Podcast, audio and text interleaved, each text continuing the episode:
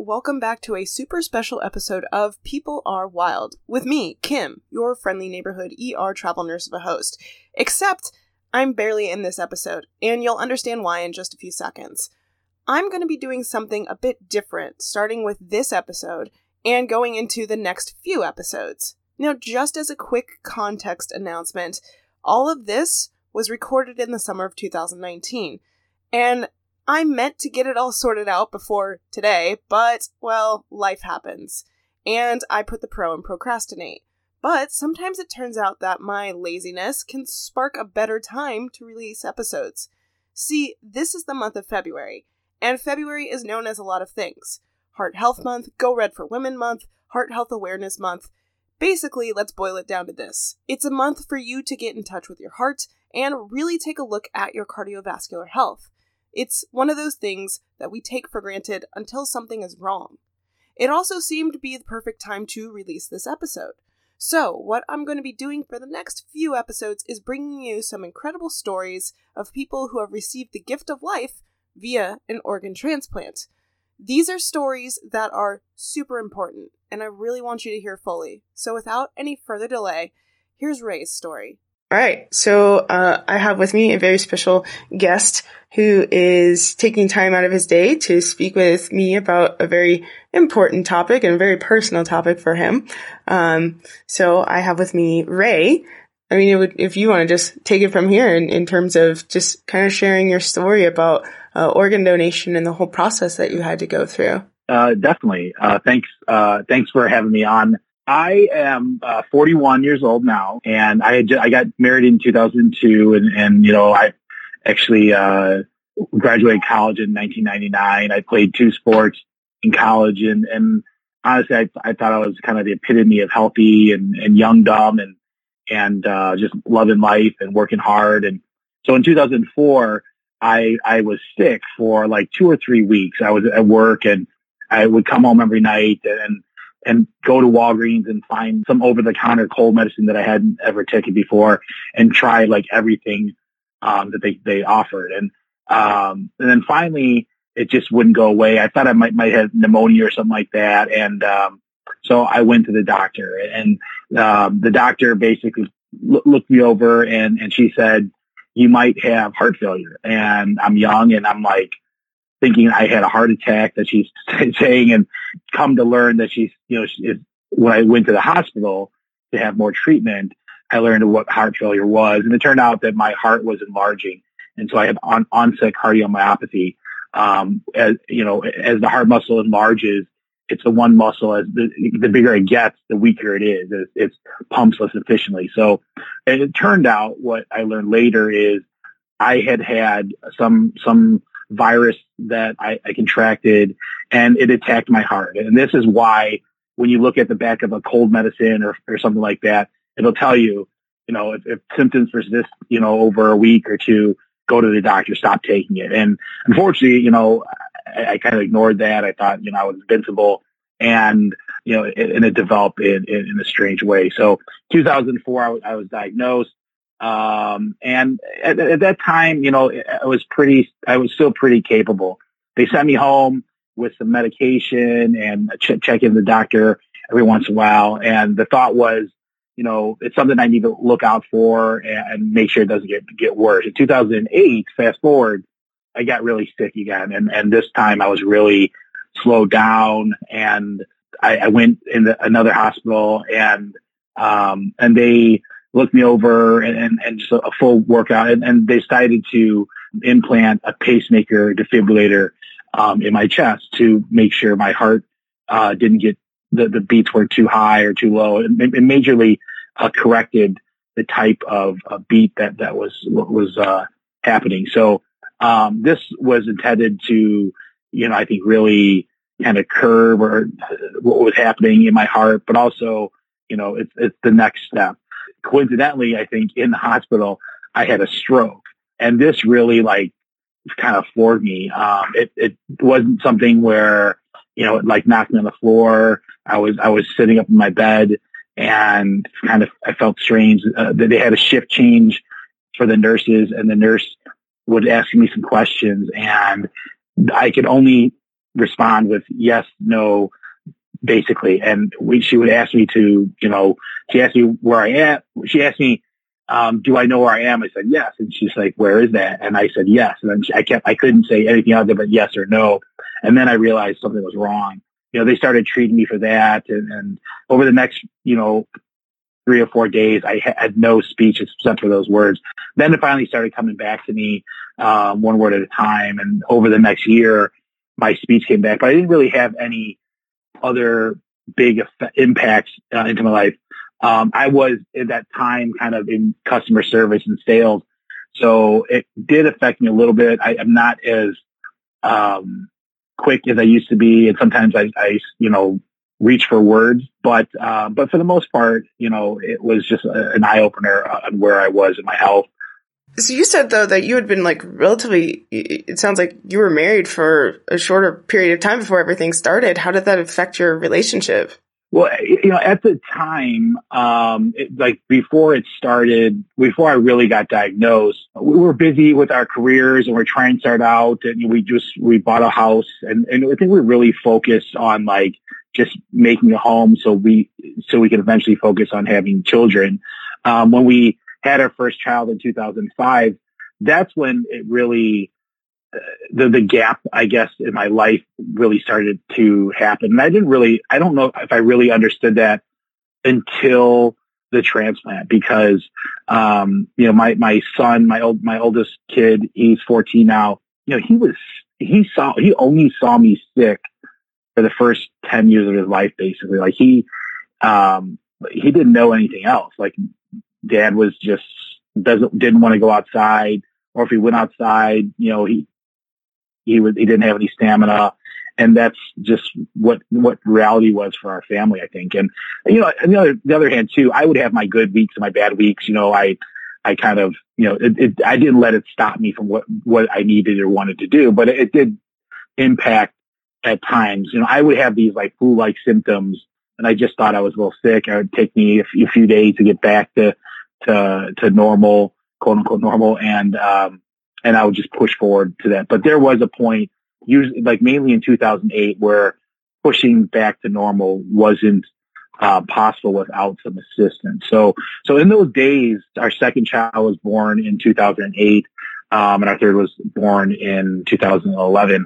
So, you know, early on, our kids just kind of knew us as that. Like, it's just kind of we didn't do a ton. We weren't very adventurous because dad couldn't be uh, you know, that, that was one thing that changed. You know, I'll, I'll talk a little bit about that more is, is, is what the transplant has done for me. But I will definitely need to stop and give credit to my wife because uh, my wife, Amanda, she was just an, amazing rock from start to finish. I mean, you would think, you think like, you know, you get married young and you don't have kids yet. And with the, I'll say the fragility of, of, of marriage these days, you know, she always stood by. And even when I was stubborn and, and didn't want to do treatments or didn't want to go to the doctor, um, you know, I, I'm kind of raised as like the original caveman. Like my father, like he, he would never go to the doctor unless like, you know, he was dying or like his arm was like dangling from a string. Right. So I, that was my, that was my example of like, you don't, you know, strong men don't go to the go to the doctor. You're admitting you're weak, and that's what you know. When I got into this stuff, I had that mindset. It's like we can't afford the doctor. Um, I'm I'm you know as long as I you know drink some chicken soup and, and drink some orange juice, it'll be fine. But um, those were those were dumb decisions, you know, in hindsight, as far as trying to be tough. Um, because no amount of toughness could have over, overcome what I had. Um, so, but also, you know, the one thing is is it was slow. I mean, we're talking about uh, a decade before we basically got to 2012. When 2012, I met a, a new doctor through my through my cardiologist, and uh, Dr. Macaluso um, was kind of he specialized in patients that were what they call LVAD bridge to transplant patients. So an LVAD and an RVAD is a left ventricle assist device where I was undergoing a transplant evaluation where transplant evaluation is basically a series of tests where, you know, you, you go, you run on a, on a treadmill and they measure your, your, your intake and, and your blood pressure rises and your, your, your, the, your heartbeat and all that kind of stuff. and you do some other things with your lungs and you're just basically working over every organ and seeing where you are. And, and in 2012, um, I was in the middle of an outpatient of the outpatient version of that, that test. So at Monday morning, I was supposed to go to work. I remember and I just couldn't get out of bed. We called the doctor and said, Hey, just come in. And we, we came in and I hadn't even completed the test. And, and he, he looked at me as like, you know, there's no, t- there's no more time. If we, if we wait more, there's the possibility that he would die before, before we get the necessary help. So your heart function was just like totally tanked. It sounds like it, it, was totally tanked. It was, it was, it was very weak. And I, my norm for the, the, the few years before that is, you know, I, I had worked downtown Chicago and I would drive in or, take the train in and, you know, I, I carried a water bottle, like a, an empty water bottle with me because like I was, I was spitting up blood all the time. And what would happen is when your heart function is so weak, the blood starts pulling up in your heart cavities and then it pulls up in your chest and eventually goes into your lungs. So that's a sign, like, like why the lungs are so important in, in heart health is because it, it, it a, a lack of lung health usually indicates a lack of heart health. And there's other organs that do that, like the kidneys and stuff as well. But, uh, but there's all these signs where like, hey, you know, do you just taking medicine isn't going to cut it anymore. But I was really trying to like exhaust all options before I considered a transplant. You know, in fact, um, in 2008, I underwent a transplant evaluation at that time. Was that before the stroke and everything? Th- this was after the stroke. So after the stroke okay. and the pacemaker, I was referred to Northwestern uh, Hospital in Chicago and went there. And, and my cardiologist, I guess I, I think he went to school with the head of cardiology in uh, at, at Northwestern, and and I got to to kind of get rushed I'll say to the head of the line as far as, as looking at uh, whether I should be undergoing a transplant at that time or get on the list, I, I would say. So um, at, at, that time, it was kind of determined as 50-50.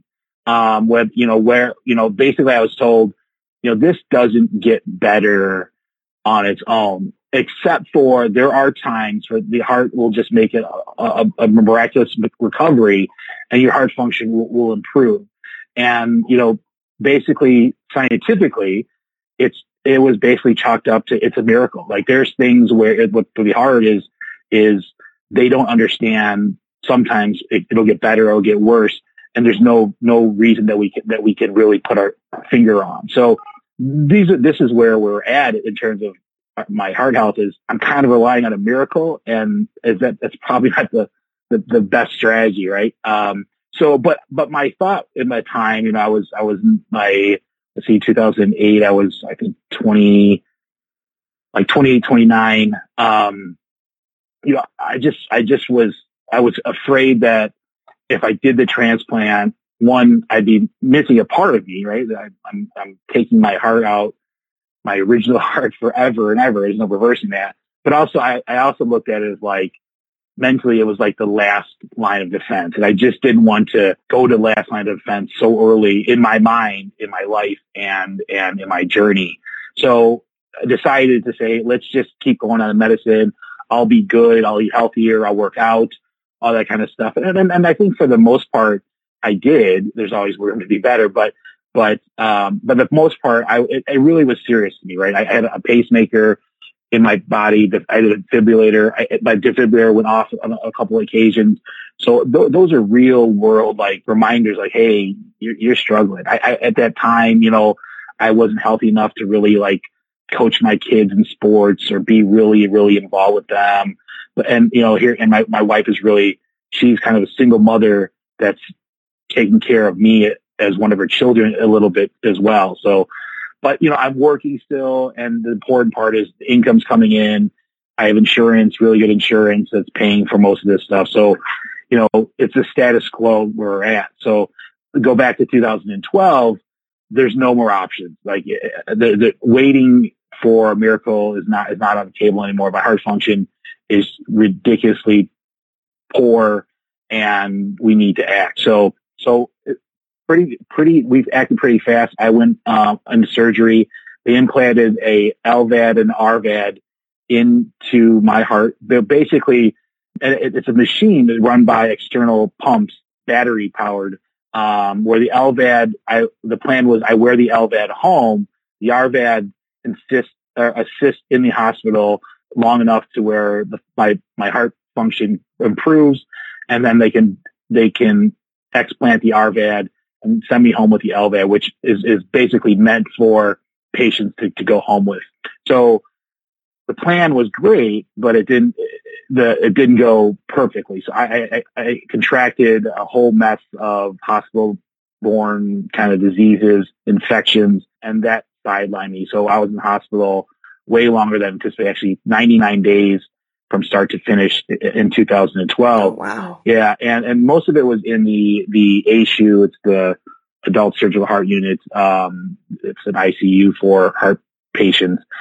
So, and a lot of this time I spent, you know, basically in, in induced comas for two to three weeks at a time because my, my function was just so bad and I was so sick from the, from these, uh, these, these illnesses and these infections. So, so it was, it was, it was a, it was, I'll call it a nightmarish time. Like I have a vivid an imagination to get go, like to, to start and I dream like very vividly. Um, and, you know, basically I'm, uh, in, in induced coma and under, you know, all these, you know, agents and, and so I'm having like everybody else is, you know, I'm, I'm laying in a bed for two to three weeks at a time, un- uh, knowing that like time is kind of frozen in, you know, for me, but in my mind, it's crazy hallucinations, you know, it's, it's like a, it's Willy Wonka on acid in my mind. And I have all these, you know, thoughts and just terrible thoughts of, of where my life's gone. And,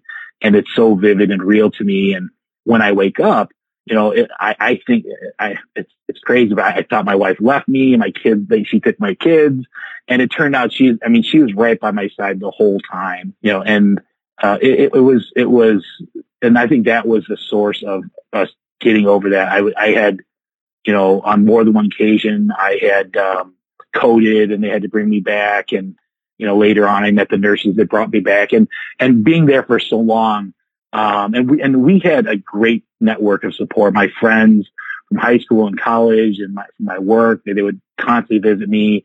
My family were always up there and we basically got to know the nurses and like family. And to the, to this day, I still interact with the, the nurses uh, on Facebook and, um, and other things. And it came to be this network of support from mental, spiritual, um, way that, that really I, you know, I credit with making the difference, you know, um, you know, there's, there's transplant patients that were in the hospital along with me at the same time that have not fared so good. And, I, I look at that as, is, you know, something went right for me that didn't go right for them. And, and that, that really affected my outlook on the whole thing. Like, don't get me wrong. I, I've taken the time to feel sorry for myself. Like I, I why, why me? Why, why, why would this happen? But I look at it, I, I look at it totally different in the end. I look at it as like, you know, something I look at is why, why me in terms of like, why am I so fortunate as, uh, to, to survive this and, and to have such a good life now? So, so, you know, so we went through this, you know, I, there's a time where I woke up and, and I was trached. I, I, I live in childhood. I've never, I've never, actually never broken a bone in my body. I've never had a cast. You know, I don't have glasses. Um, I, I just, I, for, for, from that point of view, all this stuff is just a huge shock. Now, you know, now I'm, I'm living with undergoing dramatic procedures every day conscious or, or unconscious. And then you also have like the, the LVAD, which is like basically your your heart is like with you at all times externally. Right. So, so, so there, there's this there's this myriad of like things going on, like pain management, and, but also I need to stay, you know, involved in, as much involved in the process as I can. Like there's there's a point where I've got to be mentally focused, and and now you know now at a certain point they're really focusing on okay, we've got to get him healthy enough to put on the transplant list. Um, and this is the focus. So you know, eventually we overcome, the heart improves, and you know, it's it's hard. It's you know, looking back, it's kind of hard to to box this in so so tightly in terms of like uh, you know, it's bad and then it's good because it was really you know. Uh, it, it was it was really you know wobbly at, at, at, a certain point in terms of uh, we didn't know if I was going to make it or not. And, and but you know in the end it, it, turned out to be you know a good decision. I went home after 99 days with the LVAD.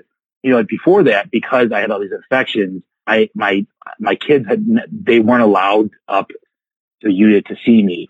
And it, that was a tough time. My daughter, my youngest daughter had turned one while I was in the hospital. She, in November of 2012, she had turned one and I hadn't seen her for over two months and it was, it was a real tough time for me because, you know, I felt like I was missing all these, this, this great things. And eventually the, the hospital, the, the nurses and the, the administrative staff and the HU4, they allowed my kids to be, uh, kind of sneak up, uh, the back way on, on Thanksgiving Day.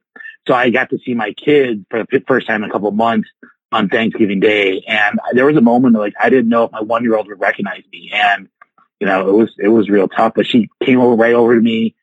She crawled up my lap. I was, I tried to pick her up and I was so weak from laying in a bed for a couple of months. I, my, my muscles were basically, um, just not there anymore. Um, and so I couldn't pick her up and, but she crawled up and, she said, dad, dad. And so it, that, that really helped me push through the last thing and get healthy again, enough to go home. So in, uh, December, uh, I think it was about like December, like the 12th or something like that. I was able to go home. And then, you know, now, is now is the time where I'm waiting to be on the transplant list, waiting for that call. Um, so the, the, the, the shift was focused. Now, the LVAD wearing at home is not like a super easy process. Like I have tubes running out of my skin, my body, multiple exit uh, ports for tubes that are running to the batteries that I wear, kind of like holsters, like gun holsters, the batteries they wear. And there's a computer module, like a fanny pack that you wear. At night, you hook up to uh, some wall units where they look like computer, like old school computer hard drives. You're basically like plugging your heart in. Absolutely right. So, so you, you, you plug it in so the, the, the LVAD just pumps your body, the, the blood to your body. You no longer really have a heartbeat that's really detectable. Um, it's very, very, very faint because the heart is, is so weak. So, you know, so I'm have all this, this hardware in my body. I have to make sure my batteries are always charged. You know, I had to call the, when I get home, I we had to call the, local fire department department to register that I had LVAD in case like there was a, a, a disaster or a power outage.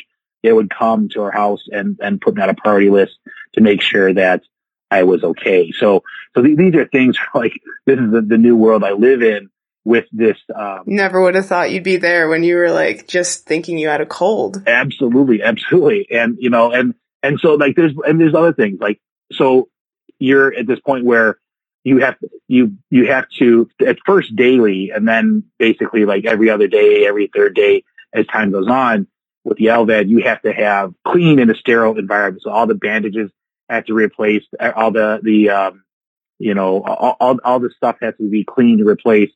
So my wife, you know, that was great. So she, you know, the, the nurses taught her how to do it. I was able to do it home, and you've got medical supplies coming, and you know, it's it's basically you're setting up like a little hospital room and our, our bedroom. And, and we would, this is the thing, like we would just, uh, Wednesday night, we have to go up there and, and clean my ports and, and change everything, the bandages. And, and, uh, so we would do that. You know, the other, the other things where like I didn't take a shower. I was not allowed to take a shower for like six months from the start of the LVAD to, you know, when it got, uh, when there was, it was a little bit safer.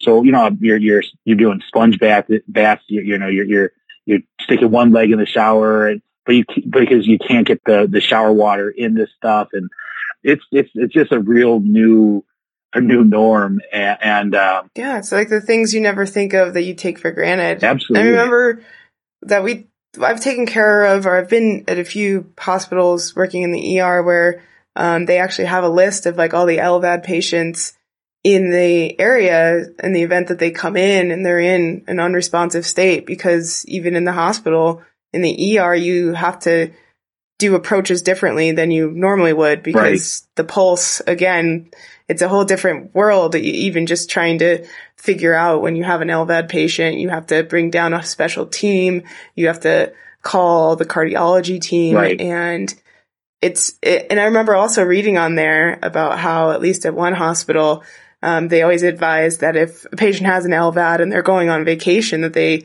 call around the area before they plan the vacation right. so that those hospitals know. And I mean, it has to be like something that you just don't think of, especially because, you know, you're still, it's a, in your prime, quote unquote, right, right? Right. You're, you're young, you have a young family, and now you have to think about the fact that if you go certain places, you have to make sure people are aware that you have essentially your heart on your sleeve, if you will. Right, right.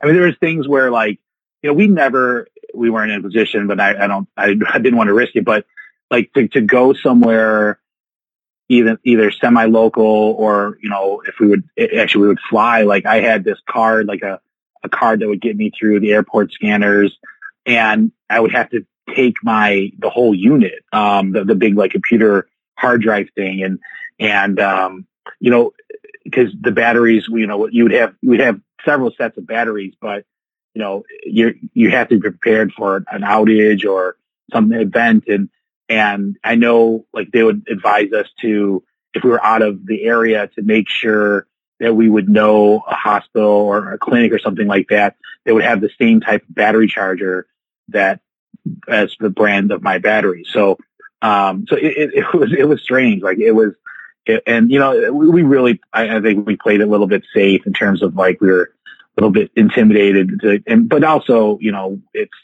you know, I'll be honest, like all the money was going towards hospital bills and all that kind of stuff right then as well. Sure. So, I mean, that's the reality, right? Yeah, it, it, it is the reality. And, but, you know, life, you know, life, life will go on. And, and, you know, I, you know, originally when they put me on the transplant list at that point, I was deemed healthy enough. And, and it wasn't just healthy enough as far as physical nature. Like they, they will not put you on the list if they, if they feel you're not um, not only, you know, able to receive a heart from a physical standpoint, but able to um, nurture a heart from a mental standpoint. So I wonder, I, you know, you undergo um, just as many tests as, as to, try, to try to assess your mental state and and your support network. You know, I, I don't know if they, I don't know if they would ever admit in these words, but they're not going to entrust an organ with someone that's not going to take care of it. Um, there's I, there's too many situations where I think people will just they they, they get the organ and think that the work's done and it, the work is just begun. And um, not all organs are as compatible as other other ones with each recipient.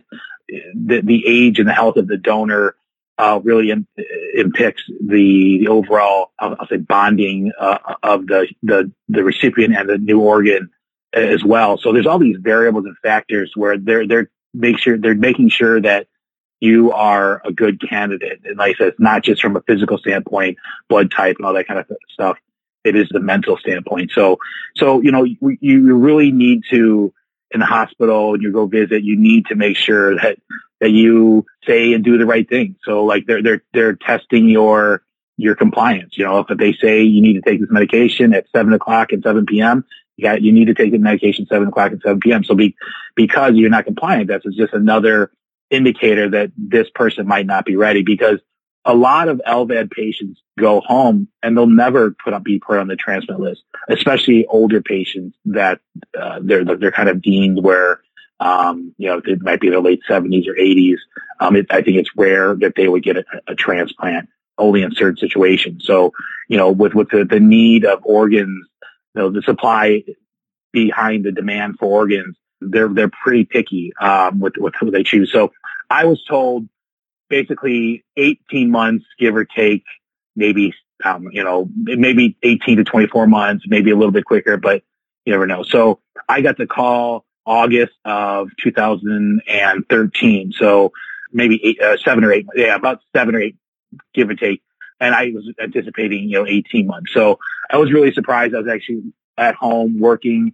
Um, I had been working full time again, eh, but at home. How is it like just with waiting for that? I mean, do you, it's probably hard to put out of your mind because physically, you know, you're, you're still having to keep up with your medications, your doctor's appointments, and and in your case, you know, you're wearing an external uh, device as well. So it's not like something that you could put in the back of your mind and just not think about. So uh, how did you handle the waiting process, thinking it might be upwards of 18 months and not knowing? you know, I, so there's a couple things that I think really helped me a lot. I think one uh, is is my faith. Um, you know, you know, I wasn't I wasn't born having faith, and and I, I had discovered my faith before I went through this these processes. But this this really made me stronger with my relationship with God, but also my relationship with people. Honestly, like when when you see people come out in droves and you see your best friend from grade school come out and bring you the paper, you know, and, and drive an hour out of the way to bring you the paper and say hi. And then he stays for 10 minutes before, you know, the staff kicks him out because I need to go down for a, a scan or something like that and, and doesn't complain. Just, it's just, just wows you, you know? So, and I know not everybody has that, but I had that. And that's where I really consider myself fortunate. The, I, you know, at, at the, at Christ Hospital in Chicago, where I, I underwent the processes and the transplant, um, you know, we have two of the top heart surgeons in the country and the other staff. It was just so professional, but also so nurturing. I remember one of the surgeons, you know, coming in my room and just for 10 seconds and just checking in on me. And, you know, it's something that I don't think all surgeons do. You know, I, I think, um, you know, they, they trust the nurses and the, the, the, the, the local staff in that department or division, like, well, takes care of all that stuff because they're, they're going in and out of surgery and they have barely have time to get a cup of coffee, I think. But like, but it's just all these little things align to make me feel really good about the outlook. The other thing too is like, and I, sometimes I can't believe I say it, but like, if you lower your expectations, it, it, it will, it will make you manage this, this kind of situation much better. Um, that's not how I, how I ever look at anything else. Like I, I have high expectations for my children's schoolwork. I have ex- high expectations for my marriage and for how my, do my work, you know, that kind of thing. But I real recognize that a lot of this stuff was not in my control. So in the hospital, they would tell me like, Hey, you're doing so good. You know, we might get you out of here, uh, December 1st. And then December 1st will roll around and that's not going to happen. Right. And then December 10th rolls around. It's not going to happen. And so you, you learn to, to, to kind of cope. And that was, that was my issue was like, I was steady Eddie up until I was disappointed with not getting to go home because this all, I was single minded. I just wanted to go home. I felt like if I, if I, if I get to sleep in my own bed and, and get off these, like this medication, like clouding my brain and my ability to think, I'll be better. And, and, but I had to trust that I was in the right place. I, I'm, I was there for a reason, right? Like, so I'm not the doctor. I'm not, I'm not the position to make these calls, but it was tough for me because I just wanted to go home. I just wanted to break. I wanted to like smell the outside air for just a little bit. And I would, I would tell like, I would, t- I would tell the nurses like, you just let me go home. I'll come back. Like I will come back, just let me go home for a little bit. And, but it just would, you know, it wasn't, it wasn't capable uh, at that time. But, you know, so I learned to have like tempered expectations, I'll say. So, um, so with the, with waiting time for the transplant, I was looking at 18 as the minimum time. So I was saying like, you know, I've got to live with this LVAD. Plus I knew people in, in that, in with LVADs that were living their lives without it. They're never going to get new transplants, new hearts, new organs or whatever. And so I was looking at it as like, I'm fortunate to be pretty certain that I'm going eventually get a heart. So, you know, that's really how I did it is like I said, faith, te- measured, you know, tempered expectations, just understanding the process and trusting in the process. So, but I, w- I will say that there's just, I was lucky or fortunate to get that call early and it just floored me. I, I mean, I remember I, I, I got the call from the, the clinic, the heart clinic, and there's, they said, you know, we think we might have a match for you. We want you to start packing a bag and, you know, contact your wife and we want you to start making your way up. This is about 10 o'clock in the morning.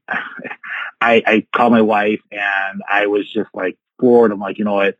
This might be today. And uh, it's strange enough, but my nose just started bleeding. Like it just started bleeding at that time. my wife comes home. She, and my nose is still bleeding.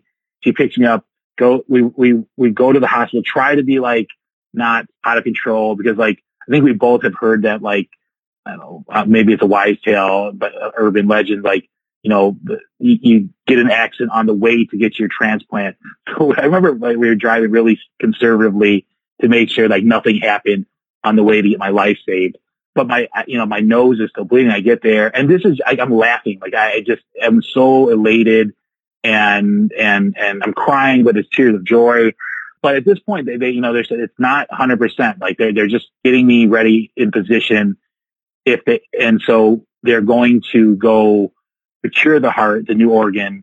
And when they do that, they would, they would, um, give the 100% thumbs up. So with the hospital and my, you know, they, they had to actually call an ER doctor up to help try to stop my, my nose from bleeding. And then I think they, they called a, an ENT person and they eventually got my nose stopped bleeding. Like I was probably like no kidding, like four hours of, of, of my nose bleeding. Oh, and yeah, and it's just I think it's just from the anxiety of like, wow, you know, this is it's this, like this might be happening. It is, and and see, and you're related. In one hand, you're related because you're like, wow, I'm going to get better. But the other hand, it's a real thing. It's like there's a chance I might make, not make it through this, right? Like there, it, it's it is it is real as real can be. I, I, I can I can imagine other walks of life where like if you're I don't know if you're a soldier and you're actually involved in your your first skirmish. Like I don't know, like I had never been like I'd never done that. I never, you know, but I just the thoughts in your mind, like you know, the the the positive and negative outcomes all laying parallel.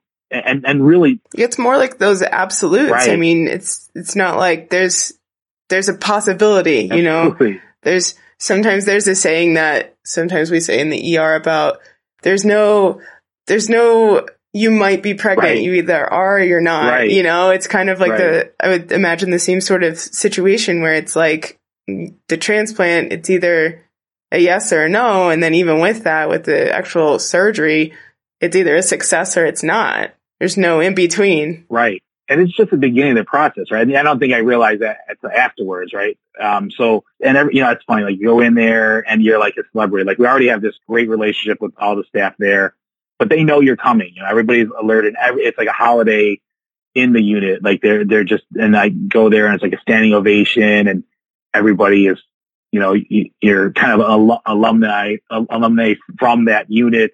And that's what they, that's what they've been working for is like, we, they had a, a, a special hand in getting me to this point. Um, so they, you know, they got me ready, wheeled me down to the operating room and, and they, they're telling me like it's, they're still procuring it. And in this case, I don't know a lot of the details. You're not allowed to know a lot of the details. The details that I know, I probably shouldn't have known, but it was local. The heart was local in Chicagoland, um, where I was. And so there's no, no situation of like, they're, you know, flying it in from out of state or they're, it, it needs its own Lear jet to, and this is, you know, in my up, the upcoming months, I'm thinking of all these scenarios where you see in movies and stuff like that where, Right. you know, right. they send the team out and Right. they like have to fly out and it's a whole with the thing. cooler and- and all that, right? Like the- exactly. right. So, and, and, maybe some of that was reality, but, it- but fortunately, I Uh, think, I'm like, it, it sort of was. One of the hospitals right. I worked at, that actually was uh, sort of. I right, mean, sort of, right? Uh, but it's probably, yeah, I mean, they do send a team out. I mean, there is definitely a special team that goes out Right, right. uh, for, for the for the procedure. Right. So, so I'm, I, um, we're, you know, we're getting, I remember everybody, everybody rushed up to the, to the hospital. I remember my sister-in-law with her family, they were headed down to Tennessee. They're driving and, and my wife had called her and literally like, she's, they, they stopped and came back. Like it was, you know, it was, I, I, I if I would have been able to talk to him, it's like, keep going. Like you, you're on vacation, like keep going. But that, that's how much, you know, I had people that supported me around me. And so my pastor was there, other, my, my, my brother and uh, just like all these people important to my life in all kind of all aspects of my life were there. It was the most real point in my life. And, you know, besides my kids and, and my marriage, I guess my wedding, um, that was, that was the real, real deal. And, um, and all these things, my, my kids and my, my marriage are hinging on this moment, right? So, so they will me back and there's all sorts of people involved, nurses, doctors, and all this stuff in the, in the operating room. And they're basically, we're taxied on the runway. I'm in my gurney. They're prepping everything. The the doctor and and the staff went over there to the to look at the heart, and um, actually he had a video of the organ in the deceased chest, and it was like the the the video was of you couldn't see the person. Obviously, it was just the cavity, and the heart is like flopping around like a like a, a salmon like out of water. It was so strong, and you could just feel it like. And finally, the call came in. Is like they're en route back. There's a thumbs up. You're getting a heart, and you know next you know they're putting me under. So now it's definitely out of my hands. Nothing I can do. You know, and then I wake up and I remember waking up. I was intubated. I looked at the clock and it was about 5.30 in the morning. And I remember it was really bright in the room and it's a, it's a different room that I've never been in. And I felt like a million bucks. I gave, I felt like I could like tear all the tubes off of me and like run down the hall.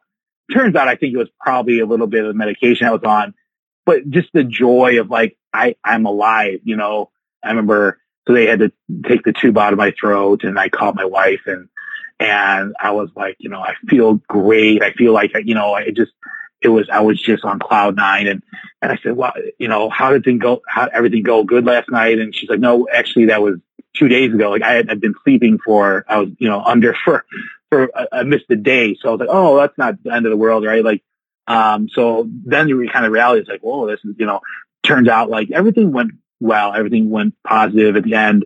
But there was, there was, you know, definitely moments like there was a moment where they came out and, and told my wife there was complications and, you know, they started, I think around the surgery around 5.30 or something like that in the afternoon and ended it like two o'clock at night or something like that. And there's, there was moments where it was, it was not great, you know, um, you know, after the fact, I've got, they, they, they, they shared with me, I've got some pictures of my old heart looks it looks like a size of a, a mini basketball, and and you can see the LVAD in it, and the, and the new heart in the chest, which looks like a size of a fist, and you're you're never you're I guess you're never more you, you never look more like uh like a like a like a human when you see your insides. You know, like right. We're right? all we're all the same on the inside. Absolutely right. It, it, and you see all your the your the yellow fat and all these stuff, and you and you just it just your your mortality is is apparent and and your vulnerability, but also your your amazing strength. And, and I think that you know I look at it as, wow, like you, I, you know, I said a person of faith, but also you know, for these doctors to be able to do this.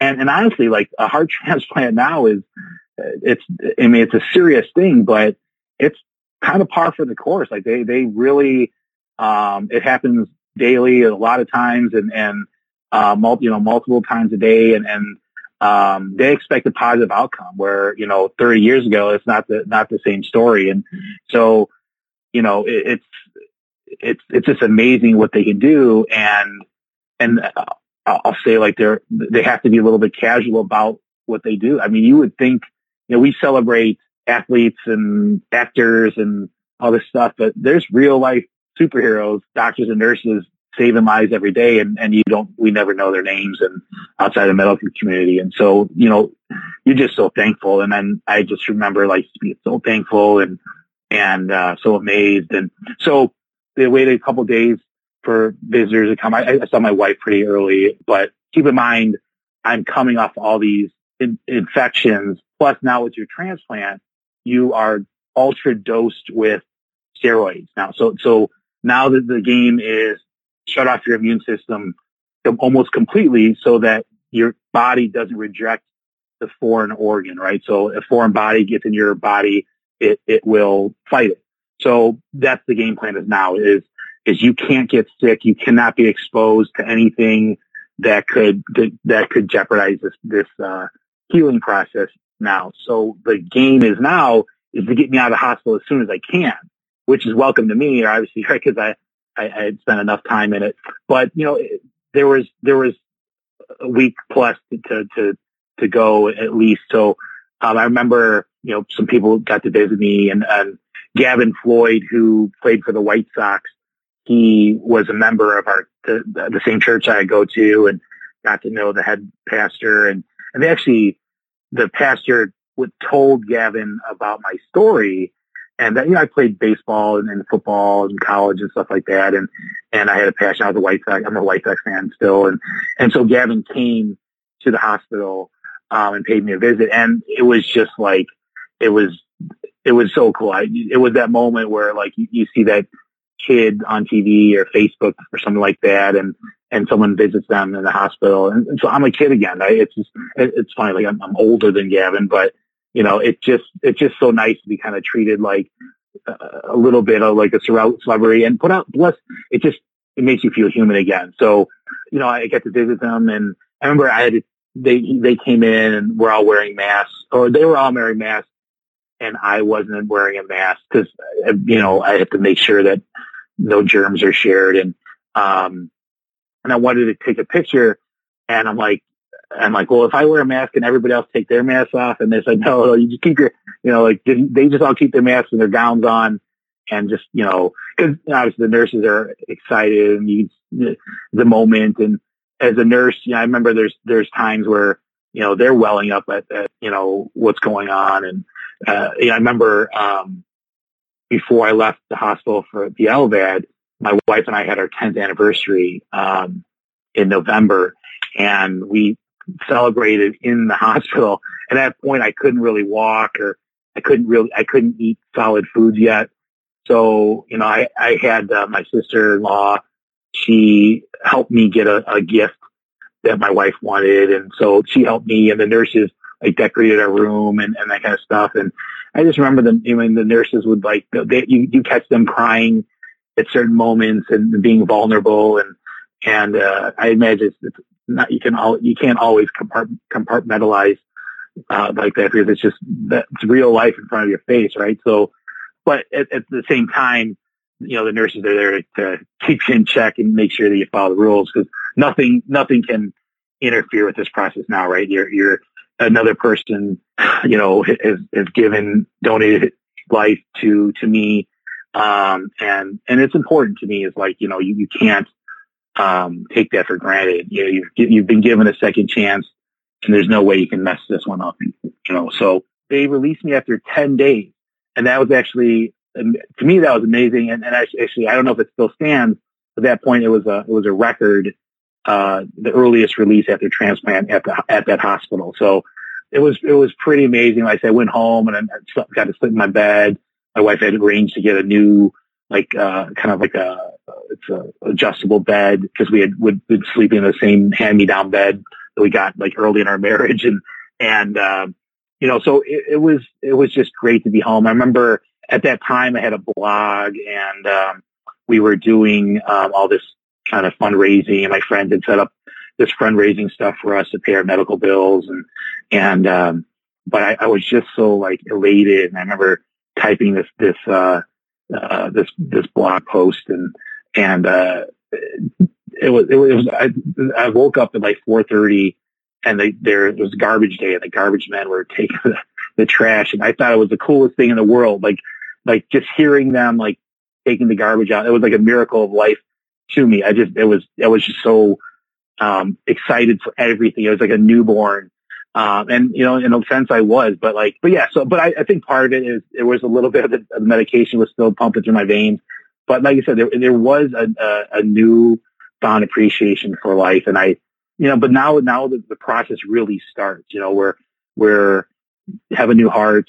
I've got to, um, get healthy enough to, to go back to work, but also make sure that there, there's no hiccups along the way. So, so now you're, you're going back to the hospital still, um, especially early to get biopsies of the heart and, and then measuring pressures and, and measuring all the organs. So, you know, it, it, it would t- it take the next two years basically.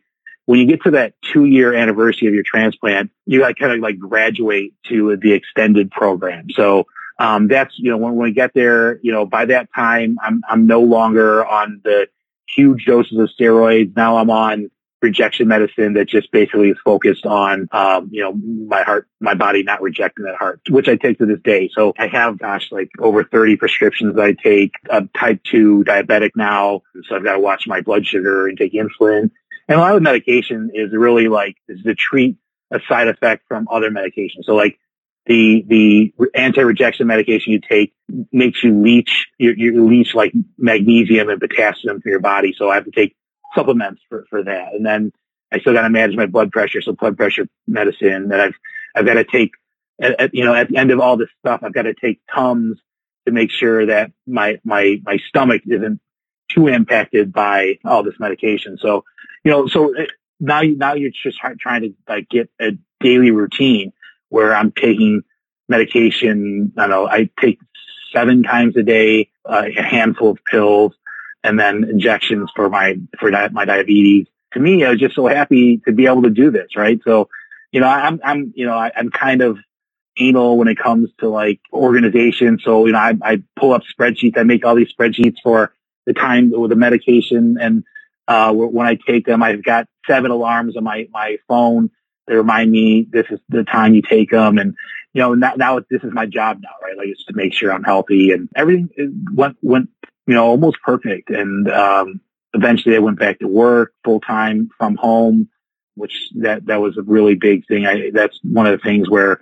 you know, heart transplant is not on the list for getting approved for Social Security disability benefits. That's crazy to think about. Like what? It is. It, it is a it is a life threatening dis- disease that. Yeah, just a little bit. Right, current state, it it it um, it's not curable, right? Like I, I always look at it and, and, like people ask me like, well, so are you gonna you're gonna have to take these medication the medication forever? I said, well yeah, unless medical science catches up. Like there's a good chance. Like, I mean, the advancements that will be out there, you, you never know, but I can't count on that, right? I, I've got to stay organized. Everybody in the medical field just has to roll with what they got until something else is approved and, and, and found a better solution, right? So it's, you know, the, the whole process is kind of all encompassing and, um, and, you know, I, I, I got to repair not repair, but I've got to re-engage with my wife. I've got to re-engage with my, my children. I've got to re-engage with everybody in my life that I feel. So it's um, like a whole new learning process. Like you said, you're, you're a newborn in terms of just absolutely not having to be in the hospital for mm-hmm. months and days. Yeah. Probably as like the time got longer in terms of, you know, after your two year mark, now it's like, okay, now what? You know, right. absolutely right. So, and you know, and, and, my back of my mind is like, you're you're, re, you're researching, you're really trying to like. I, I really wanted to just roll with the punches, but then then you just you you you can't help but think long long term. Like you know, then I'm thinking like, well, if I if I make it, what if I make it 20 years or 30 years or 10 years? Like what what's that what's that input pact on my my children? My, my marriage and, and everything else. And, uh, you know, things where bad decisions in my life, like, uh, you know, I, I never got like big time insurance before I got started to get sick. And now, you know, I'm uninsurable. Like you can't, I can't really get life insurance other than what I have pre-existing, you know, and through my work, you know, so if something happens to me, you know, I don't have that huge insurance policy to like kick in and, and pay off the house and allow my, you know, kids to, my wife to like have a new lifestyle and be, feel supported, right? But Those are, those are things are like, man, like I, this is, this is more than just, you know, getting an organ, you know, donation. it, it is, it is, you've got to have a better plan, you know, so, so you're, you know, growing up fast and, and, and, you know, the transplant was, I was 30, age 35. So in August of this year, it'll be, um, six years with the transplant. So, um, but it's, it's gone great. You know, I, you know, when I met, when I crossed the two year threshold, I remember they had told me that the transplant clinic, they said, you know, now after two years, you're basically on your own. You keep taking your medication.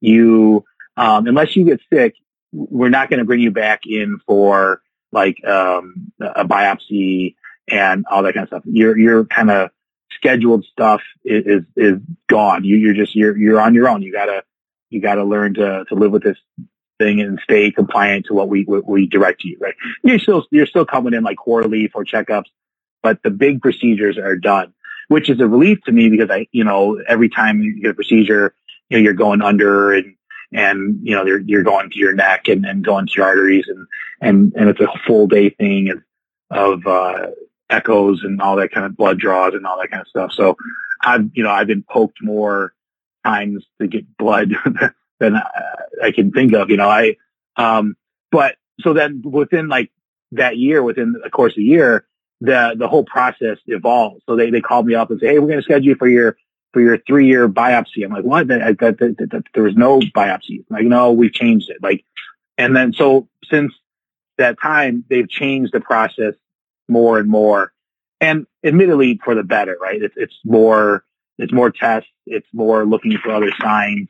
And it's, you know, selfishly, you know, I, I don't want to go to the doctor still. I don't want to go to the hospital for, for these procedures, but it's, it's the smart move. You know, it, it's, it's being, you know, they're, they're having better follow up and, but they also know the signs because every, every day that goes by, they learn more data to be able to diagnose you. And it's a relatively young field still, right? Like a lot of stuff, you know, they, they don't know. It's a lot of like, they're, they're still learning medical science and still learning about organ donation and, and how that, how the best do it. And, um, so, um, so I, you know, you just have to roll with the punches. I've gone from like, you know, letting out, letting out a big sigh when they tell me I, they need to come in, just accepting, you know, I need to do this and you do that. And the last almost six years, it's just, you know, making sure you're taking your medication, making sure you're having enough medication ordered or have on your hand, on hand, and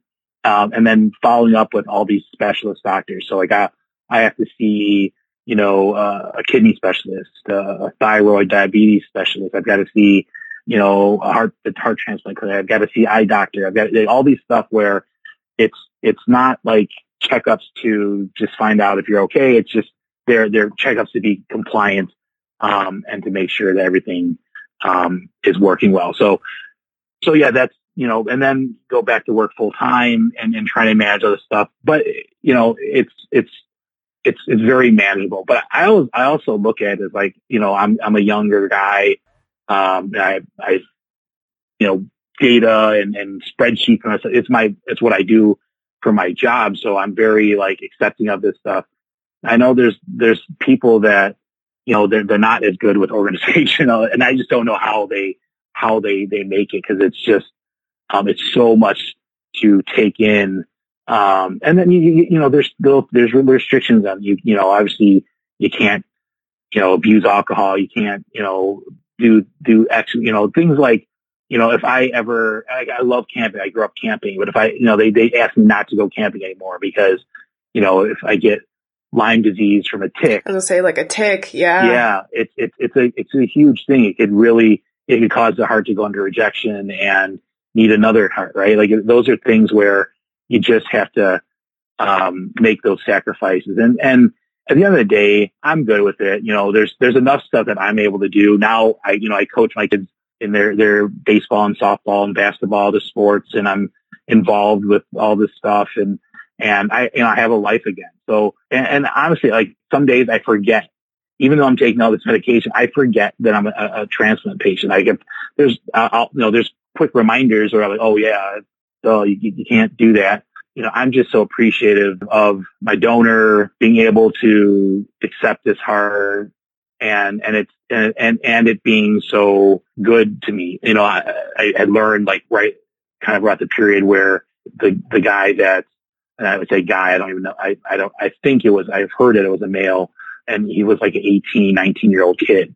Um, I think got an accident or something like that. So, um, so, I mean, this heart beat, this heart is way younger than me. And it's like, you know, ever since they put it in, it's like a freaking Ferrari, um, you know, beating in the heart of, uh, you know, body of an old Ford or something like that. So, um, I, I, I just, and I feel that, like, I feel like I feel more energized than ever I have before. And, you know, so I had time to, to make up with my kids and my wife and and uh, you know actually this on Monday we're we're headed out to San Diego and things were like it's a priority. Like I don't know you know, I don't know, I don't even know how we can afford like going on vacation right now, but we have to. Like, it, it's that much of a priority with my children and my family right now is like we have to make it work because I've got to make sure that my kids don't get gypped in the end. You know, like no matter if if I if I doesn't work out tomorrow or if it works out for the next 30 years, I, I have to make sure that I have a plan and it involves my kids' happiness and and, and it's no, it's it's that sacrifice. Like I remember I thought this thought like a ton of times where I don't know if I was maybe trying to like justify what's happened is like I always think like especially when my kids were little little, I you know, I said, you know, if I don't want anything to happen to if if something needs to happen to someone, put it on me. I'll bear the brunt of it as long as you know my child doesn't have to suffer from this. And and uh, I, you know, I, I'm sure that's not what happened, but um, that's that's kind of, kind of how I think is like if anyone's going to do the sacrifice for my family, I'm happy to do it. So um, that you know, it's it's it's I don't know if it's a strange way to look at it, but it works for me. Um, and you know, we're, back on track. And you know, I said six years um, in August is coming up, and um, my like I said, my oldest is 14, and you know, I, I but I also I, I have these, you know, you have dark thoughts of, you know, I just I need to make I need to make it to my my daughter, my youngest daughter gets married, and I want to I want to meet their grandchildren or their, their children, my grandchildren, you know. But I'm I'm you know I I'm hoping that it's going to be a long long time, you know. But I also I don't you know how many heart transplant recipients are 80 years old. You know, I I know the the longest surviving transplant patients. I think you know it's like been I think it's like coming up in like 35 years or something like that.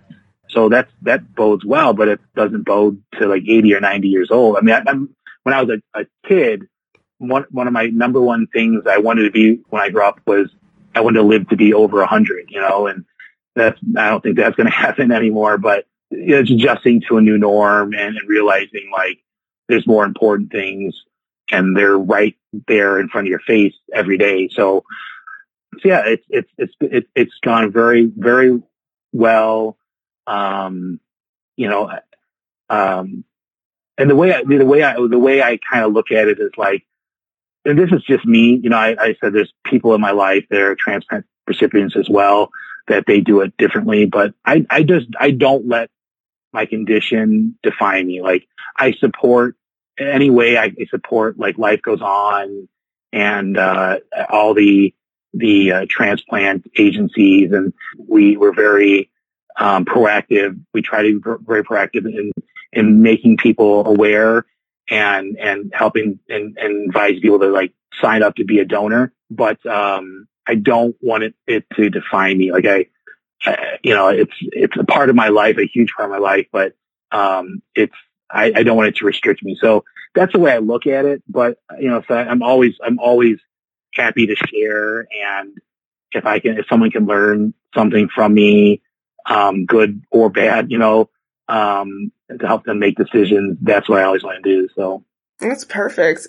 My thing that I have to round out with this would be what would be something you would want to say, like if you were able to to face your donor, what would what would be something you would want to say to them? Well, well, so so actually, I'll back up a little bit, right? So you're allowed as a as the recipient, you're allowed to write a letter to your donor, right? So, and I really struggle with this. Like I, I pride myself a little bit on my my wordsmithing ability, and but I also it was it was a very sensitive subject to me, and I maybe I overthought it, but you know, you're, so you're writing to your donor's family, so you write you can write a letter that you send it through to Life Goes On, and they they send it to the family. So you're never allowed to initiate contact with the family.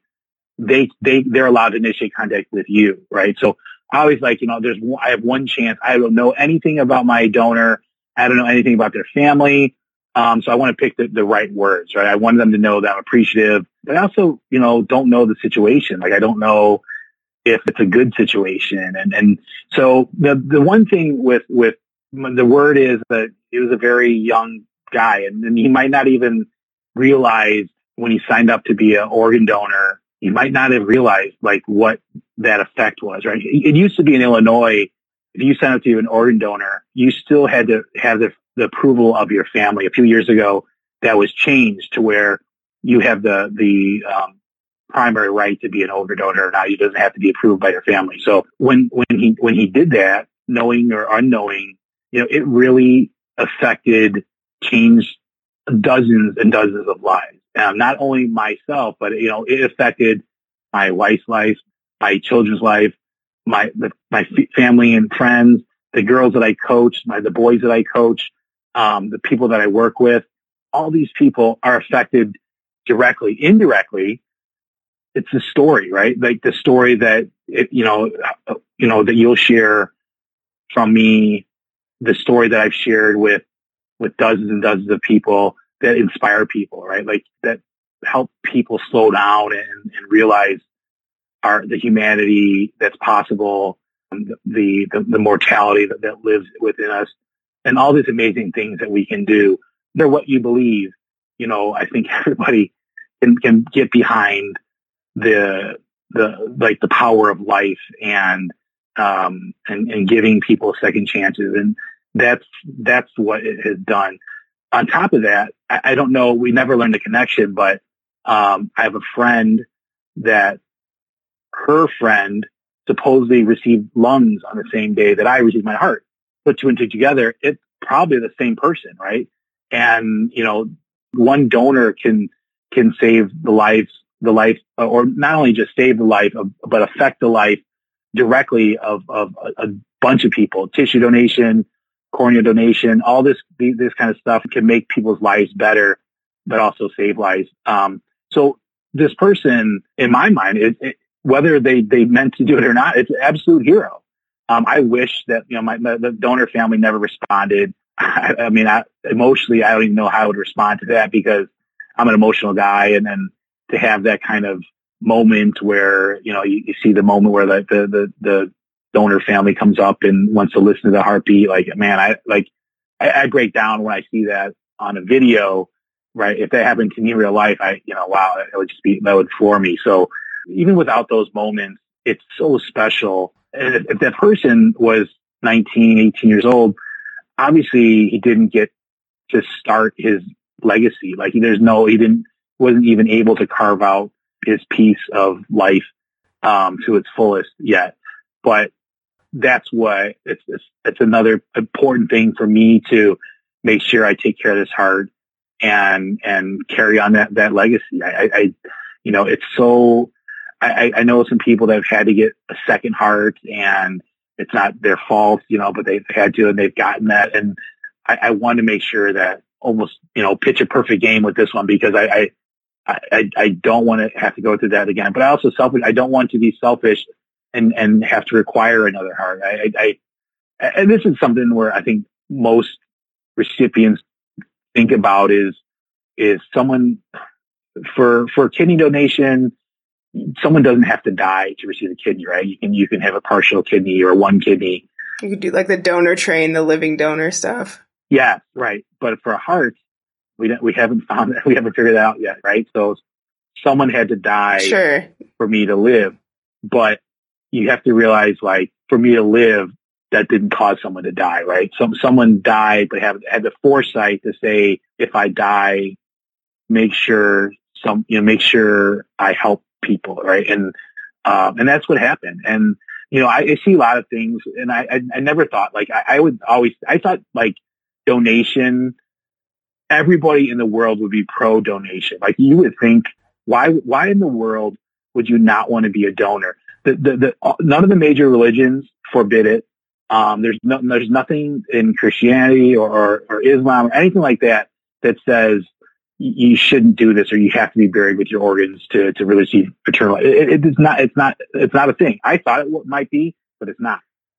Now, with that, you, you think you would like clear all the obstacles, but it's not even close. If you look on some Facebook posts, Twitter posts about, about this, especially some communities uh, on uh, I'm a minority myself, and you know, uh, the, um, the I've seen posts, especially in the Black and Hispanic community, they they do not a lot of that they do not trust the transplant process. They, for some reason, um, a lot of people feel that doctors will let you die so that they can donate your organs for profit. And it's, it, it is it, a terrible thing for people to, to, to, to propagate that thought because that is not even close to true.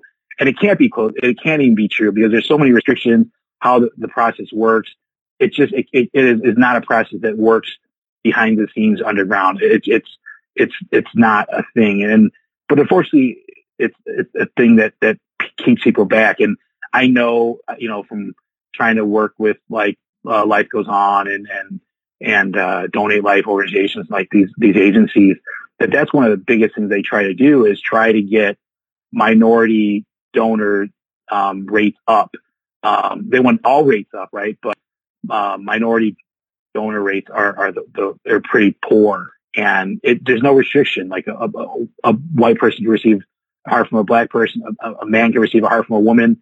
There's no restriction on that kind of those kind of things. You know, even if you have HIV or some or other serious disease like that, you can still be a donor. Right? There, there's all these things where there's a lot of myths out there. It is, and it's unfortunate because anybody can type anything and spread uh, just nonsense. And um, and unfortunately, people believe a lot of the nonsense more than the reality. Um, so there, there, there is a big need for advocacy. Like I said, I, I thought, I thought like, you know, it would be a layup. Uh, Illinois, you can, you can, you know, register your donor online. Um, I know our surrounding states, the same thing as well. And it takes, it takes a minute. Put in your, your driver license information on the state of the Secretary of State, uh, site and it takes a minute to do it, but people don't want to do it. And there's that myth. And, and, I think that's what kind of motivates me to always, you know, I'm not, never reluctant to talk about it. I don't mention it the first thing out of the gate. Like I don't walk around and say, Hey, I'm a transit patient, but I'm never hesitant to talk about because you never know who is, um, anti-donor. You know, you never know who's anti-vax. You never know, you know, you know, all this kind of stuff.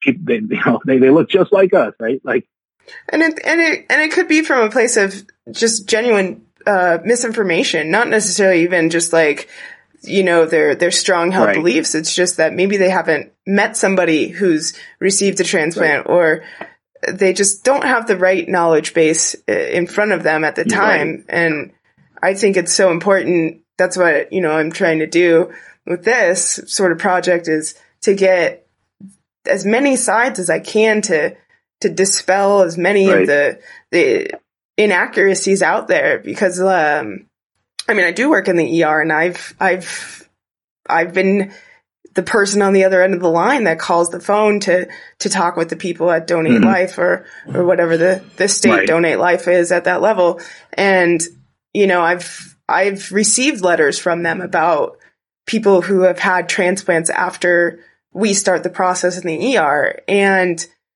like you said to me, I, it's almost a no brainer. Like, yeah, when I'm done living this life, please, right. by all means, take whatever you can from me.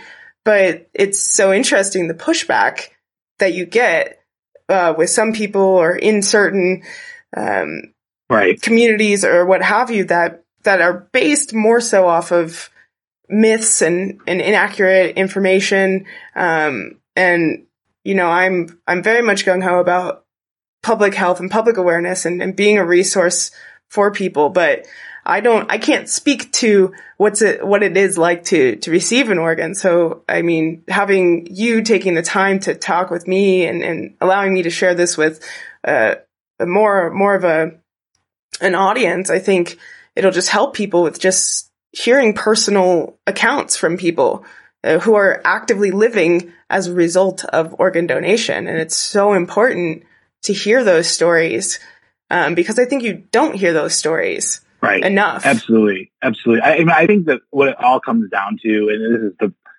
unfortunately the age we live in, is, is, and is fear. Right, like everything. Unfortunately, fear moves. Fear moves the needle, like, and it's it's abused by it's abused politically. It's, it's abused by you know by businesses for for profit. It, it, and and it shouldn't be that way. Like, and this is like, this is the, the main thing that I try to, I don't, I don't try to live my life out of fear of dying or fear. I try to live my life out, out of, you know, appreciation and, and a positive nature, right? I, I, I look at the positive side and maybe to, sometimes to a fault, but like it, it's, you know, it, it's just, it's very, it's very fulfilling to look at that way. It's very exhausting to live in under in, in a life of fear. And if you're afraid that being a donor will cause your early demise, if you're afraid to, you know, to go to the doctor to get checked up, you know, I, I've talked to uh, a coworker of mine that her, her her father has heart issues, and he's you know he's afraid to get um, an LVAD, and like there, there's these things where it's like um, you fear you're just you're not your best self if, if you're if fear is your motivator, right? Like sometimes there's nothing else. I'll say for a moment, but if you bring it back to a positive spin, to a positive outlook, you're going to be much more successful. Whether you're a donor or a recipient or a family member, you know, because you know, like for every donor, there's dozens of family members. There's every recipient. There's dozens of family members, right? And they're affected uh, almost as much as as both of those people at the at the front of, of that line. So, um, and the nurses, I I,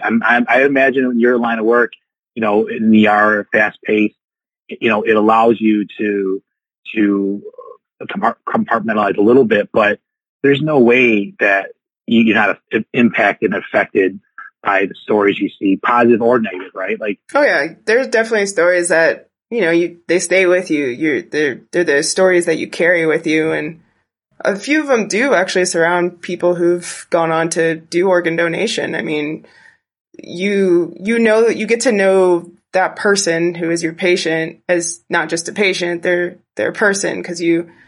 I mean, even in the ER for a few hours, you're there with their family. You're present in every right. moment. It's not like you unplug right. in those moments. If anything, you're more attentive because you want to be that person that could be that bridge between this catastrophic emotional event that's going on for their loved one and the next steps. Right. I mean, it, it, it, the one of the things I saw recently as I saw uh, an article about a doctor, and I think she might have been early, like she's early in her career, but she has she she's on the other side now. Now she has to receive a transplant, and like you know, like doctors and nurses and medical professionals are, are people too. Like, so it's just all like, it all, we all need to work together no matter what side you're on because you can be on the other side just as quick. Like, you know, unfortunately, like I, I think I'm, because all my medication and my, my condition, like I, I'm not, I'm never going to be able to donate my heart, but there's other things I can donate. I can donate my tissue, my cornea, you know, um, that, that can be used. And so, you know, you go from being the, the recipient to possibly being the donor one day, right? And we're, we all, we're all going to die. And, and you got to be able to embrace that a little bit in terms of like, what is your plan? Your plan should be to include sharing that, that portion because the, sharing money is one thing, but sharing life is, is invaluable, right? You, you, you can't, there's no, there's no amount of money you can put on that. So, um, it's, it's just so, such an important cause, but it's tough. I mean, uh, there is a there you know there's donate life month and, and green and green and blue day to to represent that, but but some of that stuff is it's not widely accepted. Like there's um, there's certain organizations like American Heart Association where it's it's it's it's big enough and it's it's and obviously it, it affects the donation the heart transplant world, but the, the, the transplant advocacy is still, I'll say like a sub, like a, a sub uh, cause. Like it, it, should be way higher up um, in terms of like what, what people decide. But I think there's a lot of people just assume, they assume there's going to be enough organs and it's not the case. Um, you know, it's, it's just not the case.